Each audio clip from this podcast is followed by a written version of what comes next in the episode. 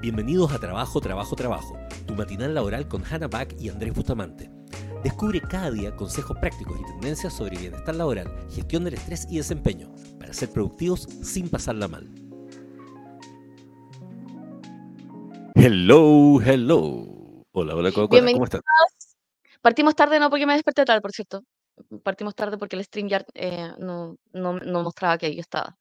Sí, eres muy raro. pero. En este episodio de. Primero, saludos, saludos. Hola, hola, hola. Sabemos Saludos, que, muchos, saluditos. sabemos que muchos de ustedes nos acompañan a las 8 de la mañana en vivo, como si esto fuera un Exacto. apostolado, pero estamos orgullosos de ustedes. Sí, por mantener una rutina, porque muchas veces acompañamos a solopreneurs, a veces acompañamos gente que en realidad ya está despierta, pero eh, justo no tenía nada que hacer a las 8 de la mañana y ahora somos parte de su rutina.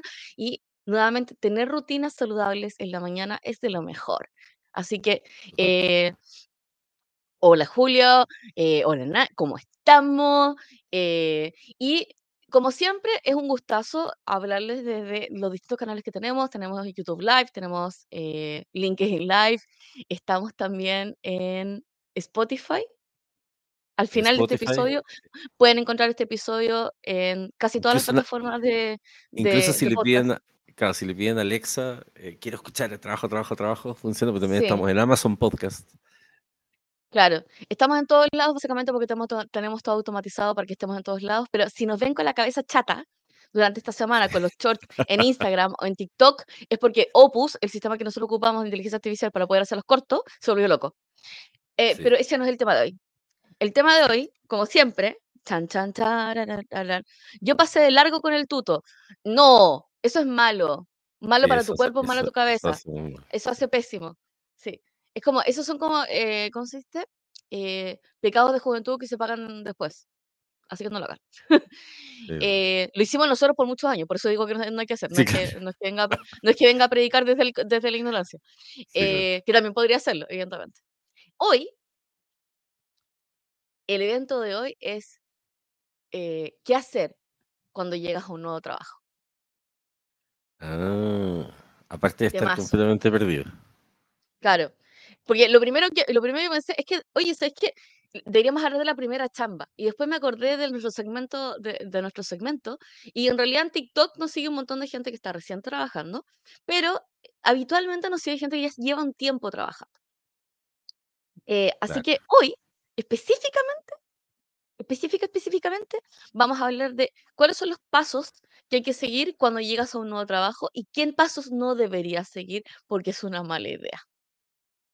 Entonces, eh, bueno, evidentemente cuando uno llega a un nuevo trabajo, debería haber un proceso oficial de parte de la compañía que habitualmente se llama onboarding, que, Eh, eh, que eh, no- en español se llama inducción. En el proceso de inducción te dicen, hola, este es tu jefe, este es tu correo, este es tu computador, este es tu área de descanso, acá están los baños, si tiene una emergencia pasa esto, eh, si necesita algo de recursos humanos, este es el contacto, y todas esas cosas como de buena crianza laboral. Claro, pero que en realidad ocurre de la siguiente forma. Tu jefe te dice, sí, mira, te va a llegar un correo con todas las instrucciones. Ah, ¿a qué nunca llega. correo? A tu correo institucional. Es que no tengo correo institucional. Ah, eh, bueno, pero ya está todo en tu correo. Está bien, pero no puedo acceder a mi correo. Habla con la gente de soporte. Llama a la persona de soporte. Eh, sí, su correo ya está creado. Entra al correo para verlo. No, pero es que no puedo entrar al correo porque no tengo las credenciales del correo. Ah, ya, no, mire, usted tiene que entrar. Mire, entra a esta plataforma que es eh, Office, no sé cuánto, slash, no sé qué. Ya, y ahora ponga su nombre con arroba tanto, ya, y la clave se la mandamos al correo. No, pero es que todavía no puedo, todavía no entro en mi correo. Ah, pruebe con su root sin el dígito verificador, con un asterisco, un signo, signo de peso, dos Claro. puntos, eh, más su apellido y el apellido de su mamá cuando era soltera y estaba peleando con el Mario. Y, eh, y que le decían así la no sé cuánto. Y todo eso con mayúscula, minúscula, minúscula. Ya, lo ponen. Lograste Hay un entrar signo. finalmente. Claro, finalmente milagrosamente entraste al correo, ¿cachai? Y no hay un correo. Entonces, y el correo, ah, ah, parece que no se lo enviaron. Entonces ahí hable con su jefe, él se va a encargar. y, y eso eh, a lo largo más O lo peor es cuando te dice, todo- claro, y- O Y lo se peor cuando olvidaron te de tu inducción. O sea, ya, ya, Sí, ya se supone que estás en reunión. O sea, además al día siguiente no llegaste a una reunión que supuestamente te la mandaron por el calendar. ¿Qué calendar? Si todavía no me lo configuran. Es como- es- es- eso es un onboarding en general. Tengo, un- tengo un conocido que lo tuvieron un mes sin computador. Y el computador que le entregaron eh, no estaba capacitado para realizar funciones básicas. Y era una persona que tenía que hacer, dedicarse a analizar datos y le pasaron un computador así como con medio núcleo. Un i3 así. Eh, no, eh, era un i3 en una época donde el i3 ya estaba viejo, o sea, no Claro. tenía ningún sentido. Eh, y, eh, y, y claro, parte, o sea, eh, como la primera parte es como la parte de la inducción, entonces inducción, y hay como una serie de preguntas que uno tiene que hacer antes de tomar ningún tipo como de, de decisiones. Entonces, eh, como por ejemplo, me, me gustaría saber quién me supervisa directamente. Esa es una de las preguntas que uno tendría que saber. Porque normalmente como que te selecciona un área, un área y te usa otra. Entonces, como me gustaría saber a quién le reporto, me gustaría saber el contacto de esa persona, me gustaría saber cuáles son los canales de comunicación. em, es como eh, verificar que efectivamente antes de que entres onda, tengas un correo institucional, porque probablemente la gente se olvida, eh, que le avisen, y esto es lo mejor, que le avisan a tu supervisor cuando llegas. Claro. Pasó ahí, mira, ahí está Juan, Juan Riquelme comentando. En mi experiencia, esto lo, voy- lo voy a poner ahí, porque me gustó. ¿cachai? No tienes ni computador, ni puesto de trabajo, y tu supervisor pasa todo el día en reuniones. O sea, además el día que llegas, tu supervisor no, está, no sabe que tú llegaste. Entonces, te pasas una semana. A veces yo conozco gente, bueno, y a mí me ha pasado, estar una semana vagando, ¿cachai? Hasta que, eh, no, pero es que tengo muchas reuniones, tú sabes que soy muy ocupado, sobre todo si llegas a un puesto relativamente importante, es como peor, porque es como Sí. que, no, pero si tú, Porque mira, nadie te quiere dar su... Nadie, cae, claro, ¿cachai? O sea, anda a depender del gerente general, porque ahí te fuiste al carajo, o sea, no hay posibilidad que- Claro. Entonces, saber, saber cómo en la, en, en la primera instancia, así como el primer día, el primer día de trabajo es como de ubicación. O sea, básicamente ubicar dónde estás. Entonces, idealmente no trates mal a nadie, por favor. Porque la gente tiene como la mala idea de llegar tirando pachotada el primer día y es como. Ah, no. No, el, el Ah, primer día calladito se ve más bonito. La cagó, la cagó, la Calladito cagó. se ve más bonito. Usted, usted callado primer día. Claro, usted Sí. escuche, escuche, porque hay, hay un efecto cognitivo, usted sabe que me encanta hablar de las cosas neurocognitivas, Ah. que se llama el efecto halo. Y el efecto halo es un efecto que está ultra probado, que es que efectivamente la primera impresión, eso que dicen de la primera impresión, tiene un correlato neurológico. verdad. ¿cachai? O sea, ven tu primera impresión, te encontrarás un imbécil y vas a ser un imbécil para siempre. Vas a ser imbécil, porque además la gente pone, y lo digo por experiencia propia, porque yo lo hago, pone sobrenombres de inmediato. Entonces, para mí, la gente, o sea, yo conozco a la persona y, por ejemplo, no sé, si el tipo es como, no sé, whatever, ¿cachai? Le pongo el no sé cuánto y como tengo TDAH, además nunca me aprendo un nombre real. Entonces, además le digo así y queda así, además la organización, pasa, es terrible. Pero eh, había una persona que le puse Sí. nadie y hasta el día de hoy han pasado 30 años y, en fin, el mismo se dice, es como nadie, es terrible. Entonces, son el Pero tipo creo que le diste una personalidad. Sí, sí, eso es verdad. Pero, pero en el fondo es como, de verdad, calladito. Calladito, escuchando, porque, Sí. porque uno tiene que aprender del entorno. ¿Qué hablan? ¿Qué palabras usan? ¿Ah? Eh, y dónde está el baño es muy importante. Sí. Saber dónde está el baño, no usar nada, no usar nada que no sea tuyo, Claro, un no mover cosas, O sea, no mo- exacto. claro, no mover cosas, a menos de que sean específicamente las tuyas. sí. Eh, eh, es como ser extremadamente cuidadoso y creo que la gente, creo que la gente no entiende la importancia de lo que voy a decir. Tener cuidado con lo que le dices a la secretaria o al secretario. Eso te puede condenar para siempre. O sea, para siempre. ¿no? Es Eh, o la sea, persona más importante. entonces, de- de- de la la persona más importante de la oficina son dos personas, la persona del aseo, Sí. el personal de aseo, el guardia de seguridad sí. o la guardia de seguridad o la persona que hace como ah, y la persona que está en rece- recepcionista y la secretaria. Exacto. Esas personas son sagradas. Sagradas. Eso y si la gente, y lo primero es que el primer día, a menos de que tengas una, una persona ardía entusiasta como uno, normalmente la gente te va a evitar como la plaga, Claro. porque no sabe quién eres. Entonces va Claro. como a apurar el trazo, el, como los trancos al lado tuyo, porque no, no, no quiere, no quiere tener esa interacción donde le vas a preguntar absolutamente todo y el sentido de la vida y el universo, porque Exacto. es el primer nada, día, ¿cachai? nada, nada te lo tomes como personal. porque nadie te conoce. eres nadie, eres nada, eres, eres, eres, una pulga. Entonces, cuando, cuando no, oye, esa persona me miró con cara de que quiere matarme, no sabe que existes. O sea, nadie le importa. entonces, no te empiezas a perseguir del primer día, porque es como. Tú la vas a pasar pésimo. Ahí, aquí hay que aplicar la frase, la sabia frase de, este sociólogo chileno, Coco Legrand, ande de weón. De weón.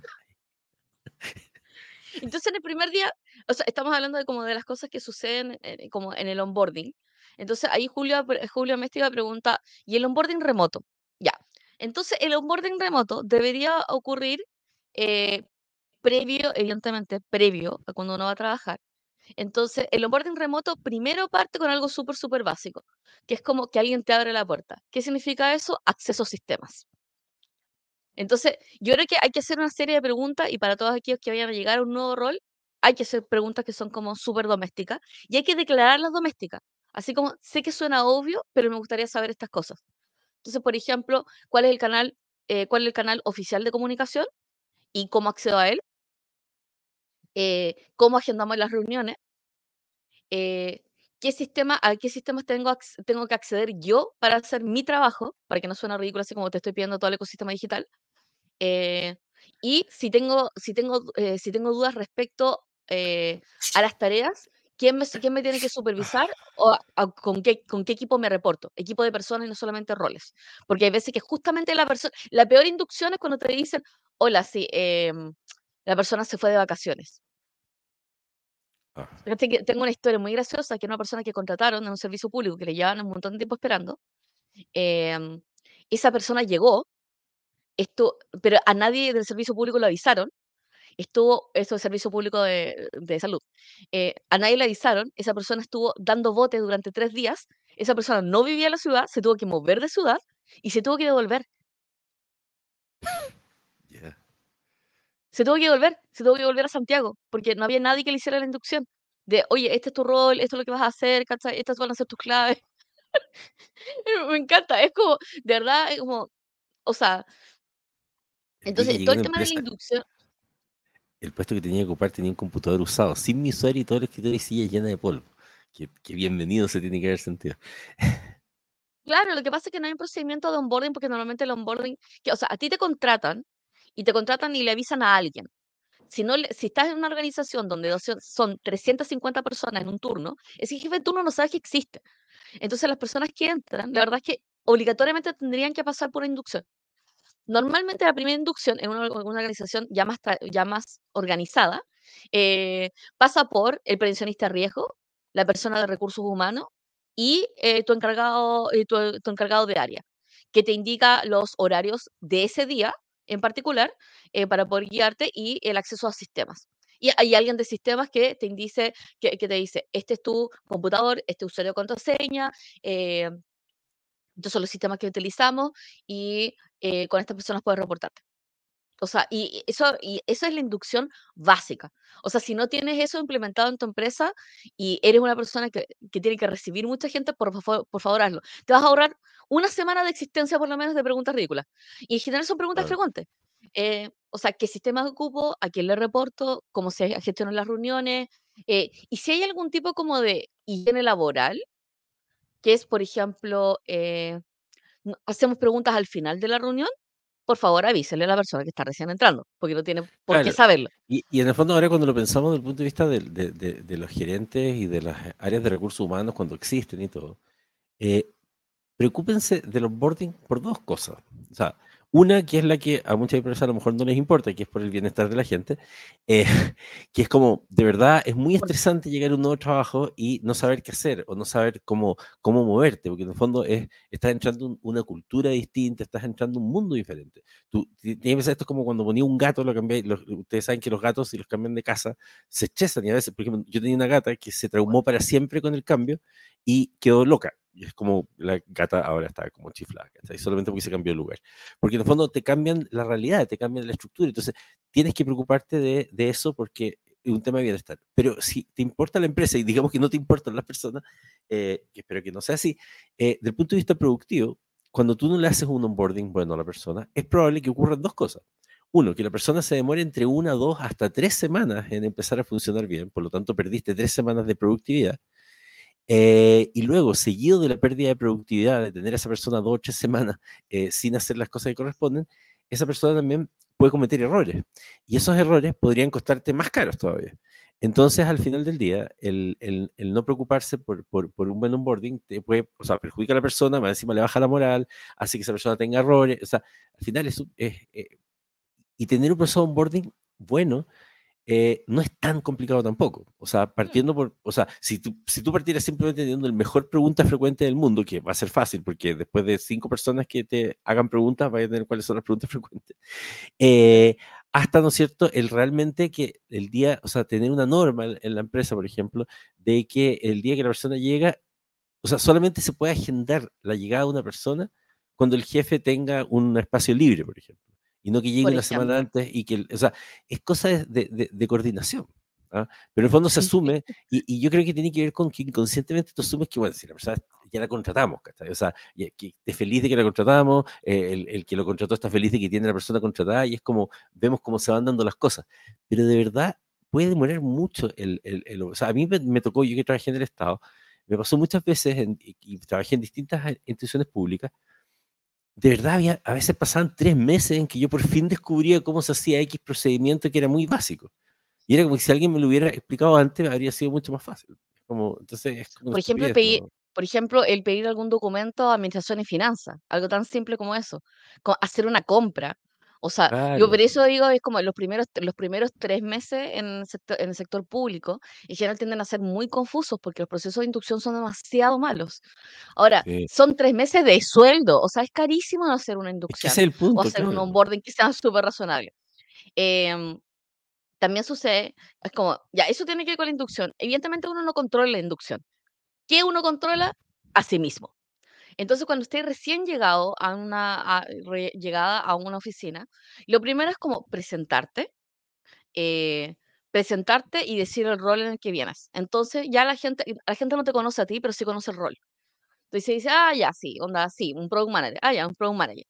Eh, después de que te presentas, lo que en realidad haces es, eh, como no sé cuál es el criterio de ustedes de cómo hacer preguntas, mi sugerencia es escuchar, observar y escuchar. ¿Y qué vas a observar? Observar primero quién es el más antiguo de la oficina, detectar a la persona más antigua de la oficina. ¿Por qué? Porque esa persona ha visto cosas. Es como, es, es como, es, es, como la tortuga, normalmente en una organización, la persona más antigua de la organización es la persona que sabe y que ha visto muchos muertos pasar, incluyendo jefes. Sí, sí.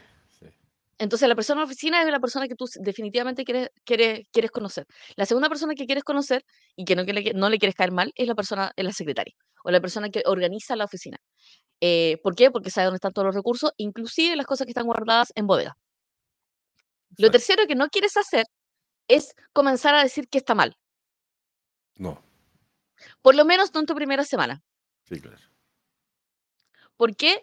Porque no, porque la, no es porque no tengas que decir que algo está mal porque le quieres caer bien a todo el mundo.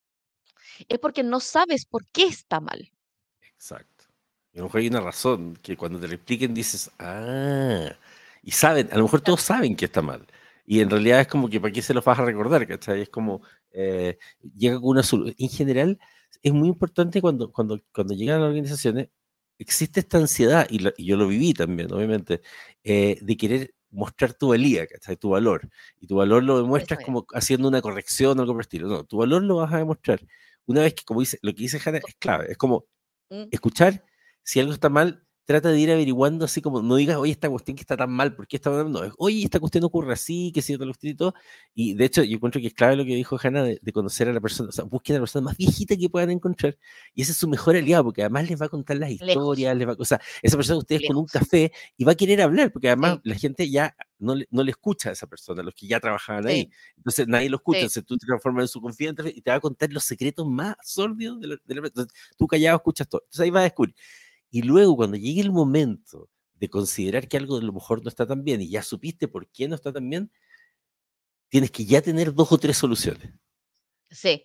De inmediato. No traiga, o sea, no, soluciones que puedes ejecutar. No traigas problemas sin soluciones. Exacto. y, las soluciones son, y todas esas soluciones las puedes ejecutar tú y en poco tiempo. O sea, tampoco son proyectos sí. caros que otra persona tiene que hacer. No, mira, esto, el, área de, el área de marketing podría resolver esto. Ya, y gracias. O sea, porque tú no eres el área de marketing. Entonces, sí, no le creas tareas a otros. Sí, claro. Y dentro, o sea, y dentro de esa línea, como esa como de higiene laboral, conocer a la persona más antigua, preguntar, o sea, hacer, observar, observar personas antiguas. Mira, Alejandra también dice que que es clave, hacen. que es clave lo de las secres. Y, Las y anótense a fuego, la, la la llave, la llave del universo. La cago. a fuego, a fuego. O sea, ustedes, ustedes deberían tener anotado el cumpleaños de la secre más, más cerca de su área y el día de la secre es un día sagrado. O sea, sí, el, el día de la secretaria es un día sagrado. O sea, no, no- tienes que tenerlo marcado. O sea, te- olvídate el cumpleaños de tu mamá, de tu polola, de tu polo- da lo mismo. Todas esas cuestiones son sin importancia. son, la son todas el- irrelevantes, claro, son todas irrelevantes a tu calidad de vida, ¿cachai? Exacto. Versus, Pero el día de la secretaria te puede, te puede, te cambiar la vida. O sea, acuérdate del día de secretaria y tienes todo un año de felicidad. O sea, créanlo. Especialmente en el sector público. No, en el sector ¿por qué público, o sea, yo- eh, eh, no, es sí. increíble. O sea, yo, mi, mi vida, o sea, las cosas que me mantenían vivo en, la- en- en el sector público era la secretaria. Ya, lo otro. Y, y acá ya, pasamos el proceso de inducción, así que ya asumo que estás en la primera semana, ¿sí? Claro. Entonces la primera semana estás súper nervioso y todo, y evidentemente cuando uno está nervioso hace estupideces. ¿Cachai? Entonces, por ejemplo, sí, hace estupideces como ordenar algo que no te pidieron ordenar, que incluye votar cosas que no te pidieron votar. Eh, y básicamente contactarte con gente que no te pidieron contactarte. Entonces, lo que tienes que pensar en la primera semana es que en la primera semana no sabes dónde estás y básicamente estás con vendas. Claro. Entonces estás en observación. Ahora, ¿qué es importante después de una semana? Que en una semana tengas tu primera reunión, idealmente con tu jefatura, y le digas lo que observas y lo que observaste. Y no le digas así como, hoy estoy descubriendo la rueda, porque eso es como muy típico de recién egresados, así Sí. como, oye, descubrí que bla, bla, bla, que te inventé la rueda. Y es como te van a mirar con cara, "Ah, pobre pajarito, que otro que, otro que, otro que quiere arreglar la salud, eh, la, eh, la salud que esté con buenas intenciones. Sí, ¿Sí? claro. Evidentemente yo siempre soy esa persona, ¿cachai? Es como, oye, ¿por qué no se puede hacer esto? Eh, pero en esa primera semana, lo que sigue efectivamente es como, ¿por qué te trajeron ese rol? Y en esa primera semana es como, ya, esta es mi observación y lo que hace es solicitar antecedentes. Entonces, como dentro de mi rol de PM, esto es lo que observé la primera semana, me gustaría confirmar contigo para que diseñemos mi semana siguiente. ¿Por qué digo eso? Porque si no, en realidad el tema es que tú te puedes priorizar todo lo que quieras, pero puede que no sea la priorización de esta otra persona. Y como esta otra persona tiene seco cognitivo de que en realidad todo está bajo control y una nueva persona no es algo que no quiere, es algo que si una persona como con apego evitativo te va a evitar te puede evitar para siempre. O sea, tenemos, conocemos un, tenemos un conocido que entró a trabajar hace poco eh, y que el jefe eh, le, le habla, tiene conversaciones de cinco minutos con el jefe. Porque es de esos jefes que tiene como, e- es evitativo en el sentido de que no se quiere responsabilizar las cosas que tú hagas, entonces no quiere conversar contigo. claro, Que existen esos jefes. Entonces, por ejemplo, en la primera semana tienes que detectar qué tipo de jefe tienes. ¿Tienes Sí, un jefe hecho, micromanager? sí, de hecho estaba mirando acá, hay una consultora que es una de las consultoras de recursos humanos más conocidas del mundo, que se llama Hayes, ¿Mm? ya es como, es, Ujú. es famosísima. Entonces ellos te dicen los cinco tips para lograr una gran impresión. Este, el toque matinal es dar tips, así como los cinco tips y cosas por el estilo. O sea, eh, para dar una buena impresión, sobre todo cuando llegas con un jefe nuevo. Y me gusta, porque son algunas de las cosas que ya hemos dicho. Lo primero, y esto es clave, ¿ah? llegar temprano y bien arreglado. Actúa en tu primer día como si fuera una entrevista. Demuéstrale a tu jefe que ha Mm. tomado la decisión correcta al contratarte. Esto es tan clave porque no, me atrasé cinco minutos, no, no se atrasen cinco, lleguen antes. El primer día, y sobre todo la primera semana, lleguen un poco antes. O sea, no, no partan, o sea, esta cosa tan chilena de- de- del tema de las horas, ¿cachai? Esto eh, es súper importante. Y el estar bien vestido y que siga arreglado. Después este, que para mí era imposible, pero en el fondo sí es importante y, y en el fondo hay que ayudarse, yo creo, con un cuaderno. Eh, recuerda los nombres de tus compañeros y jefes. Hazte un esquema de la oficina, me gusta esto. Y ubica a las personas en tu plano con su respectivo nombre, lo encuentro inteligente. También puedes ayudarte haciendo anotaciones al lado de cada persona con la que puedas llegar a tener un contacto regular, como puede ser la gente de recepción. Saluda a todos por su nombre y recuérdalo también en conversaciones, por incómodo que pueda parecer al principio. Ir averiguando nombre de cada uno de tus compañeros, Sí. recuerda que todos han tenido que hacerlo alguna vez. Está, está, Sí. está, está bueno. Después, pregúntale Sí, no use la excusa de no recuerdo los nombres. va a Sí, ser sí, sí, gente o con la que vas a trabajar todos los días. O sea, de que no. exacto, exacto. Yo lo hacía y en el fondo yo creo que la única razón por la cual No. me toleraban era porque yo hacía cosas extremadamente locas, entonces era el loco Bustamante y asumían que era loco y psicótico, entonces como que no. Eh, después, pregúntale a tu jefe cuestiones claves. Este momento es una extensión de su primera impresión de ti, por lo que debes mantener la profesionalidad. El- fíjate que a los jefes, y, a- y yo siendo jefe, siempre me movía que no me preguntaran, o sea, porque además me generaba sospecha, como que era como, y de verdad Claro. va a ser la cuestión. O sea, No tienes cambio- ninguna pregunta y la persona cri, cri, cri, y es como, ¿esta Claro, y es persona como- escuchó algo si no me pregunta nada? Claro, a mí, por ejemplo, me pone muy mal humor cuando Ah. yo soy, soy jefe que la gente no tome notas, porque no creo que vayan a acordarse todo lo que les dije.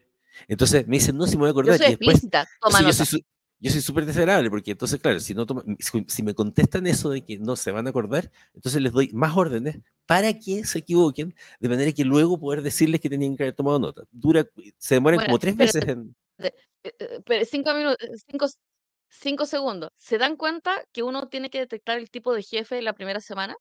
Sí, claro, Pero totalmente. tienes que detectar la, eh, tienes que detectar el tipo de jefe, no para que te martirices a ti mismo por el tipo de jefe que te tocó. Eso es ridículo. Sí, claro. No, no, no. No, porque ya llegaste a ese Tienes trabajo. que, exacto, ya llegaste al trabajo, ¿qué No vas vas a a cambiar el renunciar? ¿O jefe. vas a sufrir de ahora en adelante?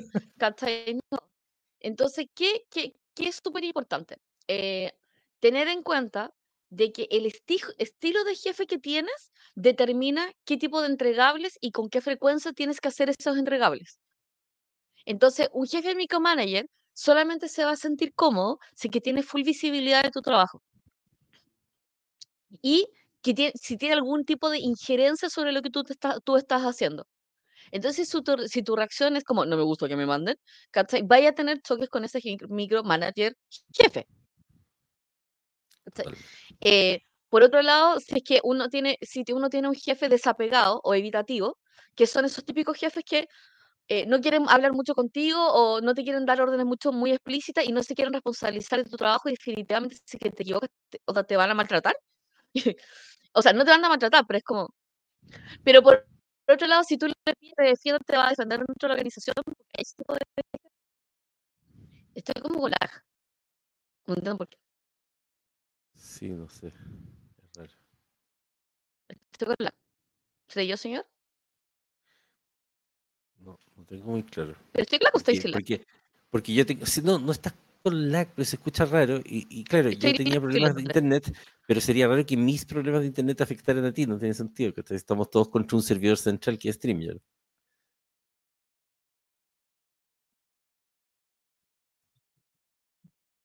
Ah, no sé. Bueno, el punto tipo de jefe- el tipo evitativo, el tipo evitativo en realidad no quiere tener reuniones largas contigo, declara muchas interacciones, en general tiene interacciones así como touch and go contigo, así como que es como, onda, o haz esto y te va, ¿cachai? O arréglalo tú, ¿cachai? Llámame cuando me necesites. Entonces, por ejemplo, ese jefe lo que necesita es saber exactamente qué tú necesitas de ese jefe. Y hay otros jefes que es como el jefe, eh, el, el jefe kumbaya, ¿cachai? Entonces el kumbaya es como, necesita que sea reafirmado como buen jefe. ¿cachai? Es Claro. como, sí, somos toda una familia, estamos súper unidos, estoy súper bien. Entonces, por ejemplo, ese jefe kumbaya te pregunta, oye, ¿cómo estás? Y te está preguntando de verdad cómo estás, y tú le dices, bien. Y no, no le das, no le das la satisfacción de la conexión emocional. Entonces, con ese jefe también te, te va a decir, oye, he notado que estás como un poco frío, un poco alejado, te veo desconectado con el equipo, ¿cachai? Eh, y como estoy preocupado, y su preocupación es más como el clima laboral, y tú estás preocupado, no sé, de un proceso, ¿cachai? Pero entender qué estilo de jefe tienes, sin prejuicio, y entender qué, qué cosas necesita para poder estar tranquilo y para poder funcionar, y qué podrías, qué podrías obtener de ese jefe, es súper importante. Entonces, Claro. si tenía un jefe que en realidad es como, es un jefe que está nervioso, o sea, y que está subcalificado y que no entiende de la pega, es como realmente tratar de enseñarle de la pega, adivina lo que va a generar. Va a generar que se ponga más nervioso. Claro. Sí. Entonces, cosa, hay, un, hay como primera semana. claro, otra cosa que es importante es como, de verdad, esto es como consejo así como del nuevo milenio, pero es como, no estén pegados al teléfono, porque van a generar mala impresión. No. O sea, no sé, o sea, si, si están en un momento que están tomando un cafecito con la gente, lo que sea, dejen su teléfono en el bolsillo, si el mundo no se va a acabar. O sea, sobre todo, olvídense de las cuestiones familiares y todas esas cosas. O sea, que, no es que, o sea, yo he visto mucha gente rechazada porque la señora le va a escribir que tu señora o que tu marido o tu pololo, polola, quien sea, entiende que estás trabajando. Mm. Yo, por ejemplo, cuando yo, claro, tal vez yo era un poco extremo, pero era como que mi señora sabía que, eh, pero ella lo tenía súper bien, era como que no había mensajes durante el día a no ser que fuera una emergencia. Y es como, y mm. punto. ¿ah? Eh, y, era como, porque en el fondo si no uno está y, se ve súper feo, es como la persona que está pegada al teléfono y por supuesto no estén viendo Instagram y cuestiones por el estilo, porque sobre todo si están con... literal. esto, puede sonar súper tonto, ¿ah? pero por ejemplo los hombres, que típico que estáis siguiendo minas ricas en, en Instagram y está bien que en tu cuenta lo hagas, sino, eso no es un problema. Pero si estás en una reunión y se te ocurre abrir el teléfono ¿ah? y te aparece la Daniela Chávez ¿ah? eh, en, en, bikini, que se puede ver súper bien todo, pero es súper feo, de partida es poco respetuoso para las mujeres que están ahí, porque es, es realmente es poco respetuoso, y, te ves mal, o sea, se ve picante, ¿cachai? No, ah, lo digo porque yo en algún momento me ha pasado, porque yo, yo claramente no puedo abrir mi Instagram en un entorno laboral, por eso ahora tengo una nueva cuenta de Instagram, porque... Eh, pero en el fondo son cuestiones, son cuestiones que tienen que preocupar o sea, todos esos pequeños detalles van transformándose en tu persona. Y esto es súper importante. Van a tener, traten de tener una especie de trabajo persona. ¿Y a qué me refiero con esto? Que tampoco sobrecompartan cosas de su vida personal. Hay cierto nivel de vulnerabilidad que está. A nadie le interesa porque genera como conexión, entre comillas, pero, pero invéntenla, entre comillas, pero no cuenten muchas cosas por dos razones. Una, porque a la gente no le interesa, y segundo, también están dando herramientas. ¿no? Uno no sabe lo que va a pasar en, en esa vida laboral. Entonces, Puede que haya narcisistas en el trabajo. Exacto.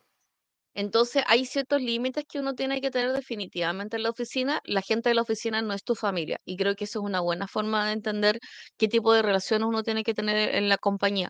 Y aunque las compañías te digan, no, es que somos una familia, es mentira. Y está bien que sea mentira, porque no se supone que tu trabajo sea tu familia. Entonces, eh, una vez que ya, o sea, hay ciertas prácticas que he visto que funcionan y hay una práctica que es re interesante, que es la práctica de el esperar, girar, cerrar. ¿Y por qué digo esto? Porque es súper importante que las personas que se acercan a ti se sientan escuchadas y se sientan valoradas. Entonces, por ejemplo, si tú no te aprendes el nombre, no estás valorado porque ni siquiera existes, ¿sí? Entonces, esa es como la primera razón de por qué uno debería aprender los nombres en el primer mes. Y hacer el esfuerzo específico de Onda, sé que suena raro, pero te puedo sacar una foto y te puedo guardar en mis contactos eh, para poder acordarme de ti, para poder aprenderme tu nombre.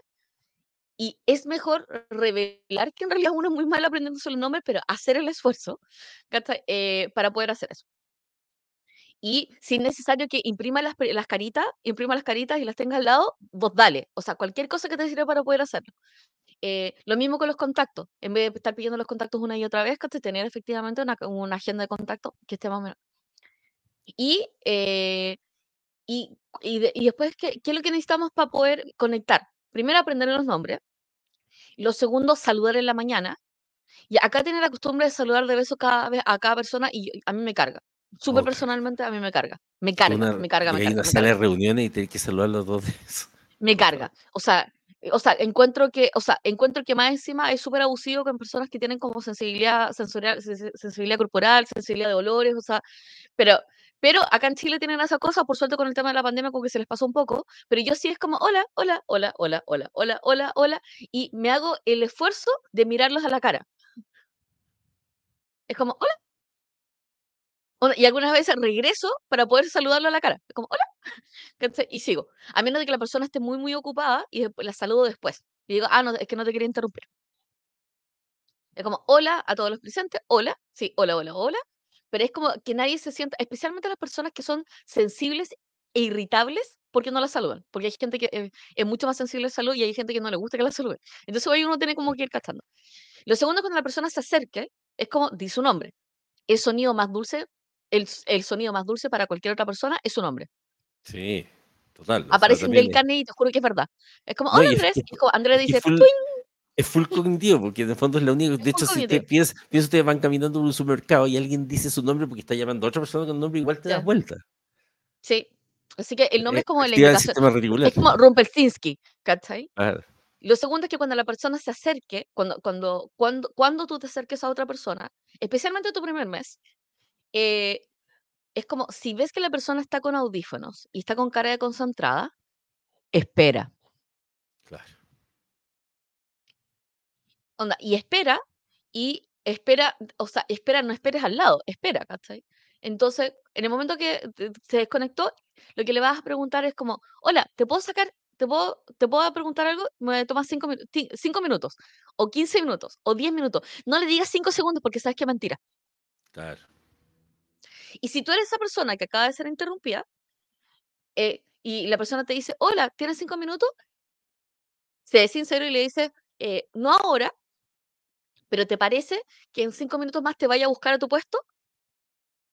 Y le das una comunicación de una comunicación ya cerrada, básicamente. Entonces, es como esa persona se acercó, no te pudo hablar y es como, pero me acerco en cinco minutos y, o sea, avísame, si en cinco minutos no llego, ven a buscarme. Porque también puede pasar eso. ¿Y qué es lo que van a hacer? Esto es un tip que da el, el CEO de, el CEO de Disney, que lo aprendió de su jefe. Que ser la persona que hace sentir importante al resto de las personas es la, más, es la persona más importante de la oficina, porque es la persona con la cual más disfrutan el tiempo. Entonces, date el tiempo de cuando una persona se acerca a ti y quiere conversar contigo, de dame cinco segundos para darte toda mi atención, dar vuelta, el, dar vuelta a la pantalla de tu computador o cerrar tu computador, ¿cachai? O dar la vuelta, en caso de que seas como yo y tengas muchas pantallas, muchas eh, pestañas abiertas. Eh, tomar el celular es como, de- o sea, decirle, si tienes secretaria, decirle, oye, por favor no me pasen llamadas, o simplemente descolgar el teléfono.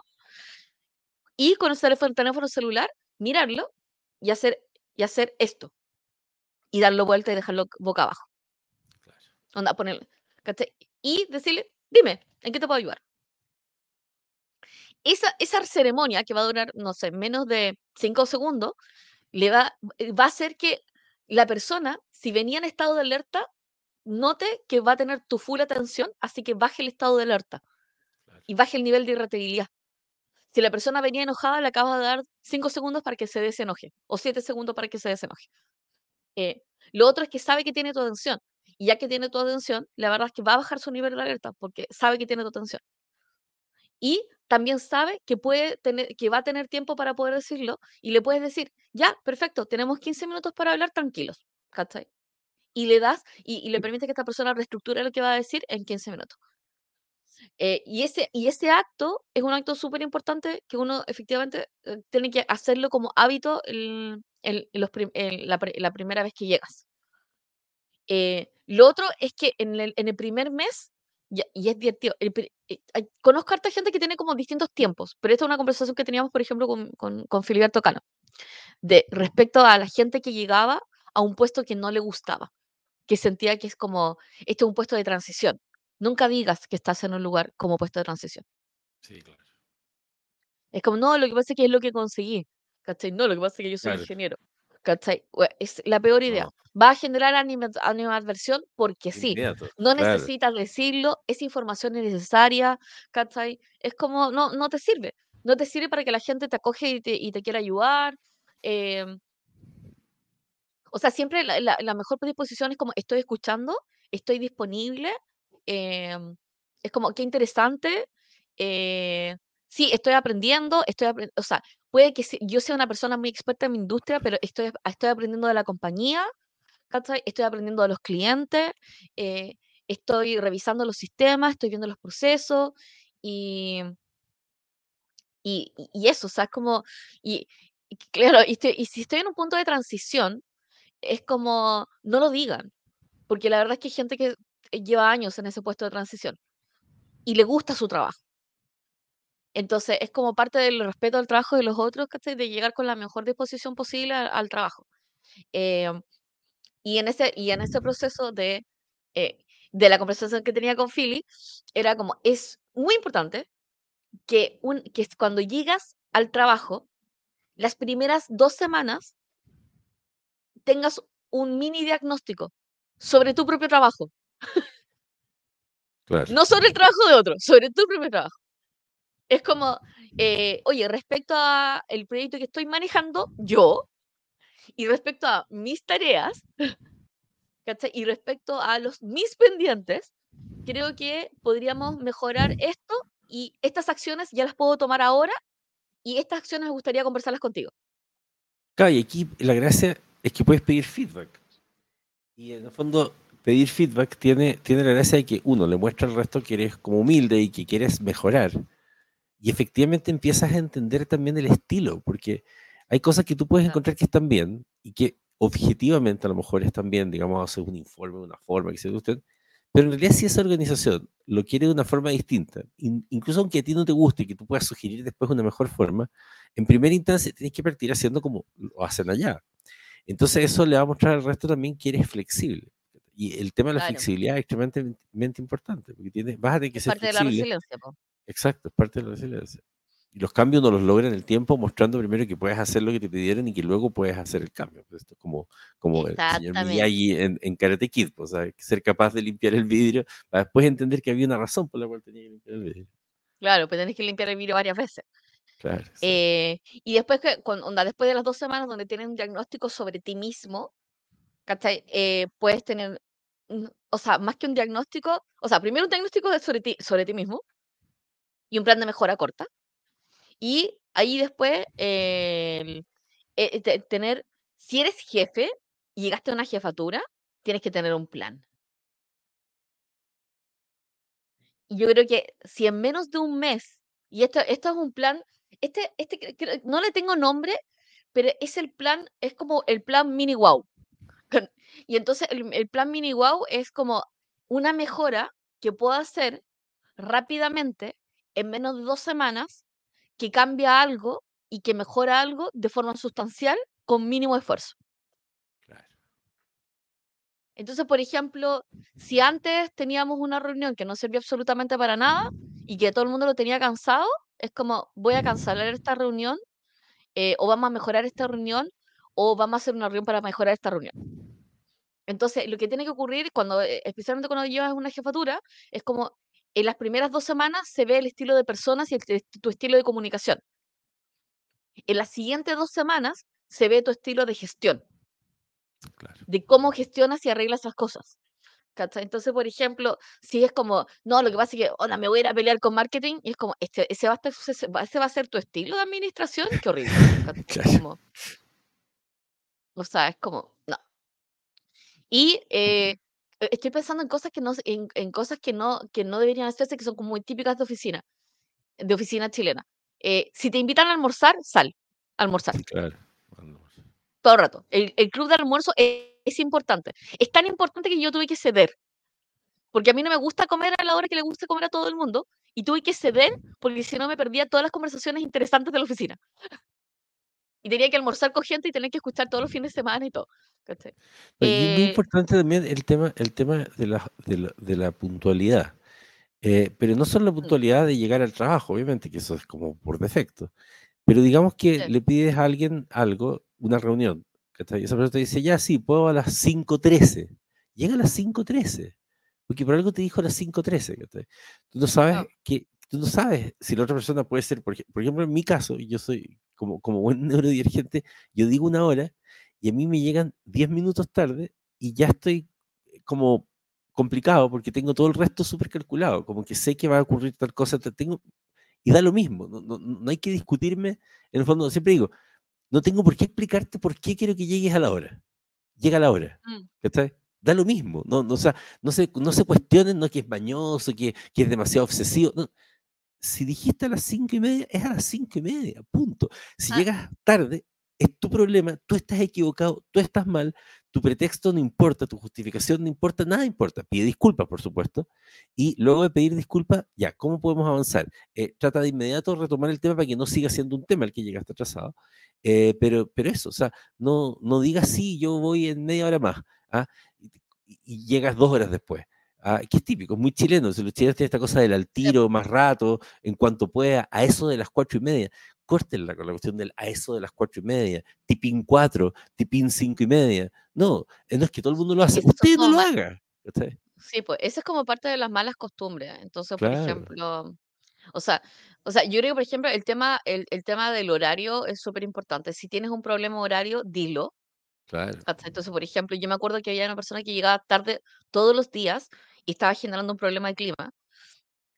Pero nos enteramos que estaba llegando tarde todos los días, porque todos los días tenía que ir a dejar eh, lo- los hermanos chicos, porque tenía un problema súper grave en la casa. Pero no, no nos había dicho. Entonces, como no nos había dicho, nosotros no estábamos enterados de esa situación familiar, que evidentemente no nos compete, no, no nos compete porque en realidad como que tenemos que saber nosotros de la vida familiar, pero sí nos competía porque efectivamente le estaba generando este problema y nos podría haber avisado y nosotros podríamos haber hablado con el equipo para que fuera más comprensivo. Eh, Claro. como, como la cadena de comunicación es como es súper importante. Lo otro es, y esto es algo como muy, es como muy latinoamericano, es no, no sean parte del chisme. La peor costumbre de la oficina chilena es el chisme. Sí, el Eh, chisme. la copucha, el, el cagüineo, ¿cachai? No sean Sí. parte del chisme. ¿Y cómo, No cuál es la manera, chisme. Cuál es la manera más efectiva de no ser parte del chisme?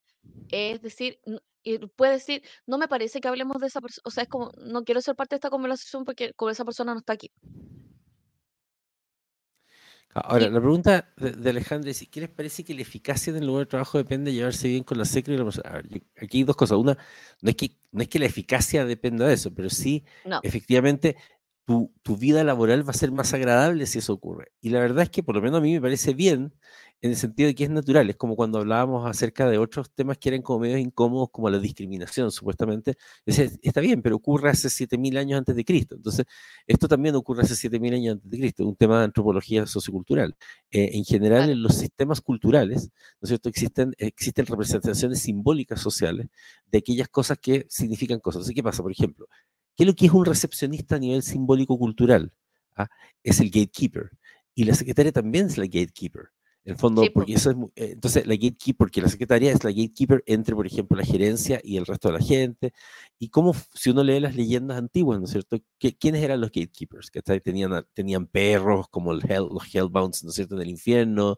Eh, siempre las leyendas de los gatekeepers o los trolls del puente, qué sé yo, son personajes a los cuales tienes que tener una transacción para poder pasar al otro lado. O sea, siem- siempre piensen en los entornos laborales como entornos simbólicamente culturales y, y que funcionen como mini, como mini eh, en el fondo. Entonces la secretaria literal abre la puerta.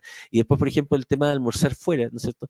Pasa a ser también las instancias de socialización donde las personas muestran Son su rituales. valía personal, son rituales en el fondo. Entonces, el- eh, eh, todos los Mm, rituales son muy importantes. O sea, eh, piensa usted que hay, hay organizaciones gringas, qué sé yo, que tienen hartas lucas y todo, que tienen Chief Culture Officer, o sea, tienen gerentes de cultura, porque la cultura es tan importante es. Así, es tan importante porque es, en el fondo, lo- lo- las, las cosas culturales van moldeando, y esas sí que moldean el desempeño. Y está bien, o sea, los seres, porque los seres humanos funcionan así. O sea, de hecho es como eh, lo cultural también efectivamente permite también tener organizaciones que funcionan de determinadas maneras, etcétera. Y claro, y la cultura es como, es, no es solamente, lo- es lo, no es lo que se declara, es lo que se practica. Entonces, por ejemplo, onda, somos un grupo que nos llevamos bien y todos salimos a almorzar juntos nos cagamos de la risa juntos. Claro, Si no ocurren esas, e- esos rituales, es todo un tema. mire qué interesante lo que dice aquí. La que me avisó que me iban a echar fue la señora del aseo. Esto es súper interesante porque las, las personas del aseo cumplen un rol distinto, no son los gatekeepers. Sí, Sin embargo, son otro personaje que está también en las leyendas, si uno mira las leyendas, sí, que eran, por ejemplo, qué sé yo, los pequeños demonios, o, o que mm, son como, como seres menores, entre comillas. Pero digo entre comillas porque eran los personajes que justamente como el resto despreciaba, cuando están barriendo, por ejemplo, lo que sea, nadie pesca y tienen las conversaciones igual, como que sienten que pueden llegar y conversar cualquier cosa. Pero esas Sí, personas esas personas que, que tú la ves tranquila, haciendo, haciendo el aseo, que se la cuestión, eh, en realidad está escuchando todo. Entonces sabe mucho más de la empresa que todo el resto. Si te llevas bien con Sí, esa persona, esa persona te va a compartir sus secretos. Y tal como contaba en el fondo aquí Heino Ryu, ¿no es cierto? Ah, la que le avisó que le iba a echar fue la señora del aseo. Y uno se puede enterar de cosas. O sea, yo me acuerdo en un servicio público, eh, había un, un director de un, de un- de un gran servicio público muy importante, no voy a nombrar ahora más que nada para no incomodar a esta persona, si es que está por ahí. Ah, eh, pero una cosa realmente importante y que funciona lamentablemente eh, sometido al sindicato o, o asociación de funcionarios. eh, y entonces él quiso hacer un cambio importante tecnológico que los habría mejorado la vida a todos los chilenos, pero que les generaba resistencia a toda esa gente porque en el fondo significaba, no sé, porque los, yo creo que les molestaba que los chilenos fueran felices, esa, esa es mi impresión. Eh, y entonces la señora del aseo entró eh, barriéndose y sin dejar de mirar su escoba, le dice, es mejor que usted no ejecute tal proyecto.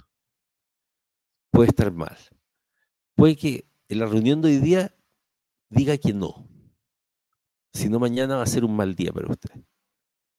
Dicho y hecho, dijo que no, al día siguiente eh, fue desvinculado. Y era, y era, sea, era un alto directivo. Razón porque les decíamos que la gente de la persona, el personal de aseo es súper importante y usted tiene que escuchar al personal de aseo. Me, gusta lo que dice Fabián. ¿ah? Es claro, es un gran juego RPG, literal. Sí. Y en parte así como de, o sea, está pensando, ya, primer mes, entonces pasaron las dos semanas, las dos, dos semanas, en eh, las primeras dos semanas tú tienes como un diagnóstico de las cosas que tú tienes que mejorar, en dónde puedes aportar y todo. Tienes que tener un plan de qué es lo que se quiere ejecutar en las próximas dos semanas siguientes. Es como creo que ya, onda, esto, este es mi diagnóstico, esto lo voy a arreglar, eh, estos son los recursos que necesito. Y en el primer mes, si tú eres un jefe, necesitas un plan de tres meses después del primer mes. Con un primer diagnóstico. De hecho, vas, esta es la cuestión. ¿Dónde, ¿Dónde nos hemos visto profesionales que se caen el primer mes y después nunca se recuperan? Es como con malos diagnósticos. Entonces diagnostican mal. ¿Y por qué diagnostican mal? Porque no se responsabilizan. Diagnostican mal en otras áreas. Es como lo que pasa que el área de marketing no hace esto y el área de... Bla, bla, bla, y es como no, tu primer diagnóstico sobre ti mismo y sobre tu, sobre tu equipo. Y, el, y, los diagnósticos sobre tu equipo no pueden ser compartidos fuera del equipo hasta que estén socializados dentro del equipo. Y el equipo diga, ah, ya, si efectivamente este diagnóstico, más, que diagnóstico, tendrás que hacer preguntas. Entonces tú haces unas preguntas y esas preguntas tienen que ser validadas por tu equipo y preguntar, ya, pero ¿por qué es esto? Como no, bla, bla, bla. Y ahí uno toma la decisión de qué tipo de plan va a implementar. Y el tipo de plan parte con eh, como cuál es la visión que nosotros queremos tener y finalmente cuáles recursos, cuáles son los recursos que va a haber disponibles. Es como no hagan planes sin recursos en la mano.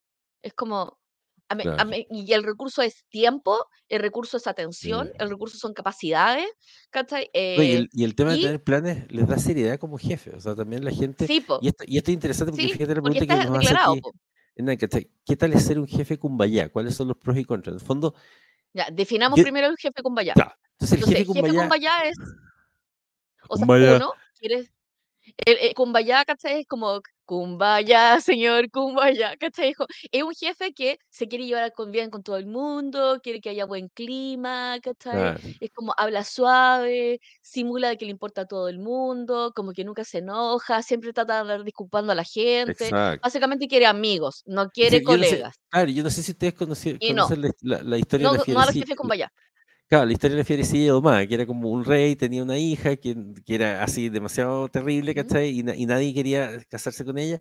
Y entonces eh, todos los llegaban prometidos, lo voy a contar muy rápido, los distintos prometidos todos salían histéricos, o sea, e, ella los mandó al carajo, nadie quería. Y de repente llega un tipo y le dice, me voy a casar contigo. Y ella de humor le dice, ok, ya, cásate conmigo. Y pensando que lo iba a hacer bolsa. Y entonces llega, se suben a la, a la, carroza nupcial y eh, de pronto se pone a andar muy lenta y entonces el tipo se baja y dice, ¿por qué está lento? No, es que el caballo está muy lento. Ah, perfecto. Y le dispara el caballo. Entonces, que el otro caballo nos siga llevando. Ya, y ella quedó así como, what the fuck. Siguen andando, de nuevo está lento. ¿Y por qué está lento? No, es que este otro caballo quedó deprimido por el otro caballo, me da lo mismo. ¡Pah! Le disparó el otro caballo. Así que lleve usted la carreta. Y entonces el tipo se, se puso a llevar en la carreta y en eso él la queda mirando y le dice, ¿qué me vas a cocinar hoy? Lo que tú quieras. Y entonces la, la, la, las llegan a la casa de los papás que tenían esta hija complicada y la ven toda sumisa, así, usted. Entonces le, le, pregunta el papá al, al, al ¿qué hiciste con mi hija? Y él le cuenta la historia. Entonces él va donde su señora y le dice, oye, eh, voy a pedir que nos traigan algo. Y llega el, mozo y les trae algo y lo trae mal y le dispara al mozo. Ah, entonces le dice a la señora, ahora quiero que tú me cocines. Entonces ella lo queda mirando y le dice, really, tendrías que haberlo hecho al principio para que yo te creyera.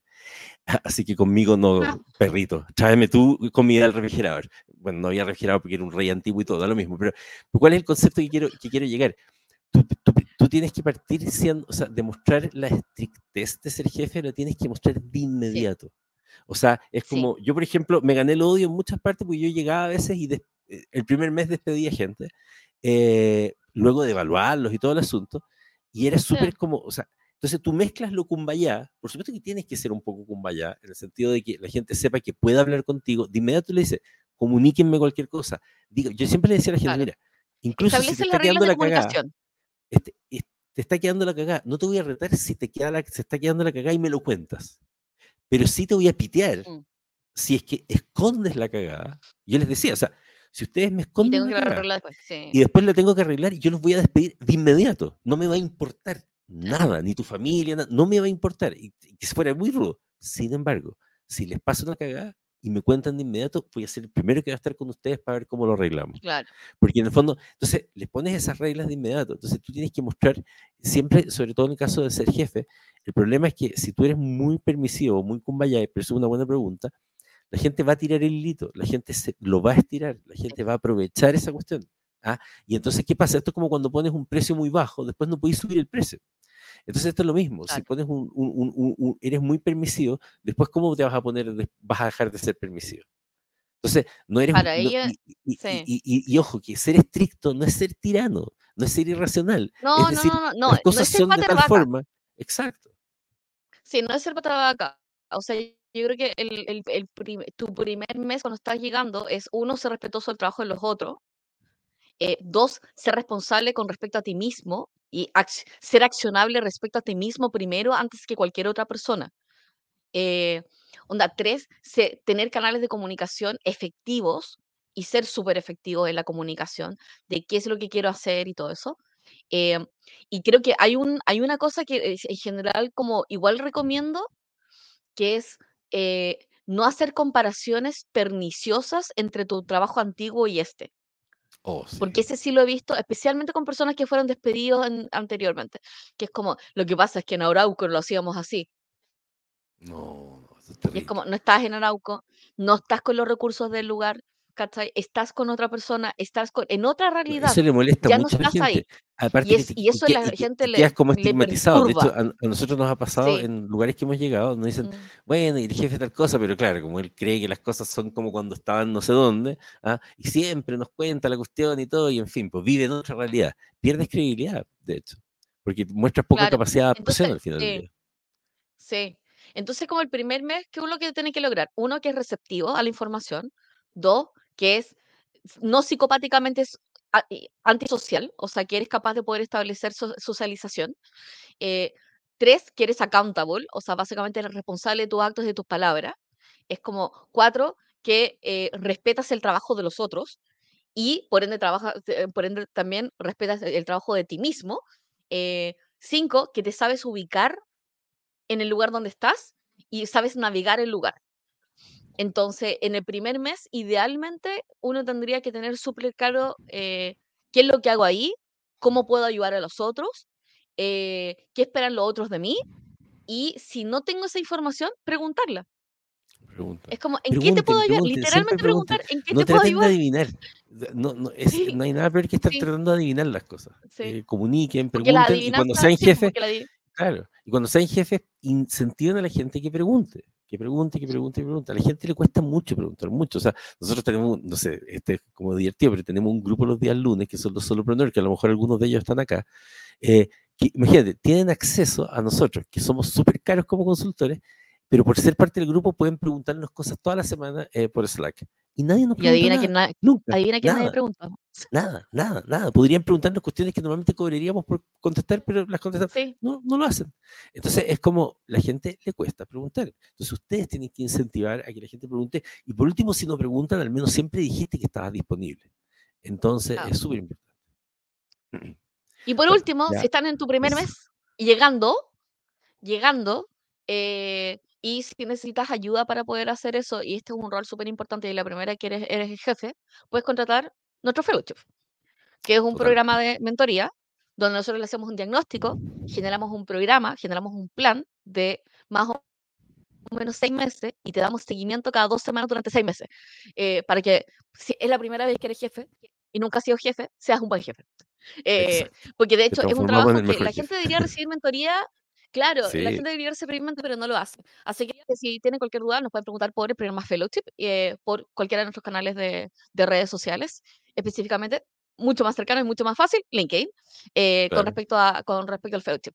Y, y esperamos que todos los que están entrando a nuevos trabajos, bueno, felicitaciones por conseguir un nuevo trabajo, y claro. y esperamos que les vaya súper bien. Y recuerden, es como, está, ya llegaron, ya los seleccionaron, ya están ahí, no necesitan sentirse eh, inseguros, no necesitan funcionar desde la inseguridad.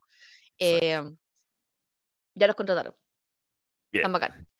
Todo bien. Nos vemos Exacto. mañana en un nuevo episodio de Trabajo, Trabajo, Trabajo. A las 8 de la mañana. Adiós. Nos vemos. Chao. Chao, chao.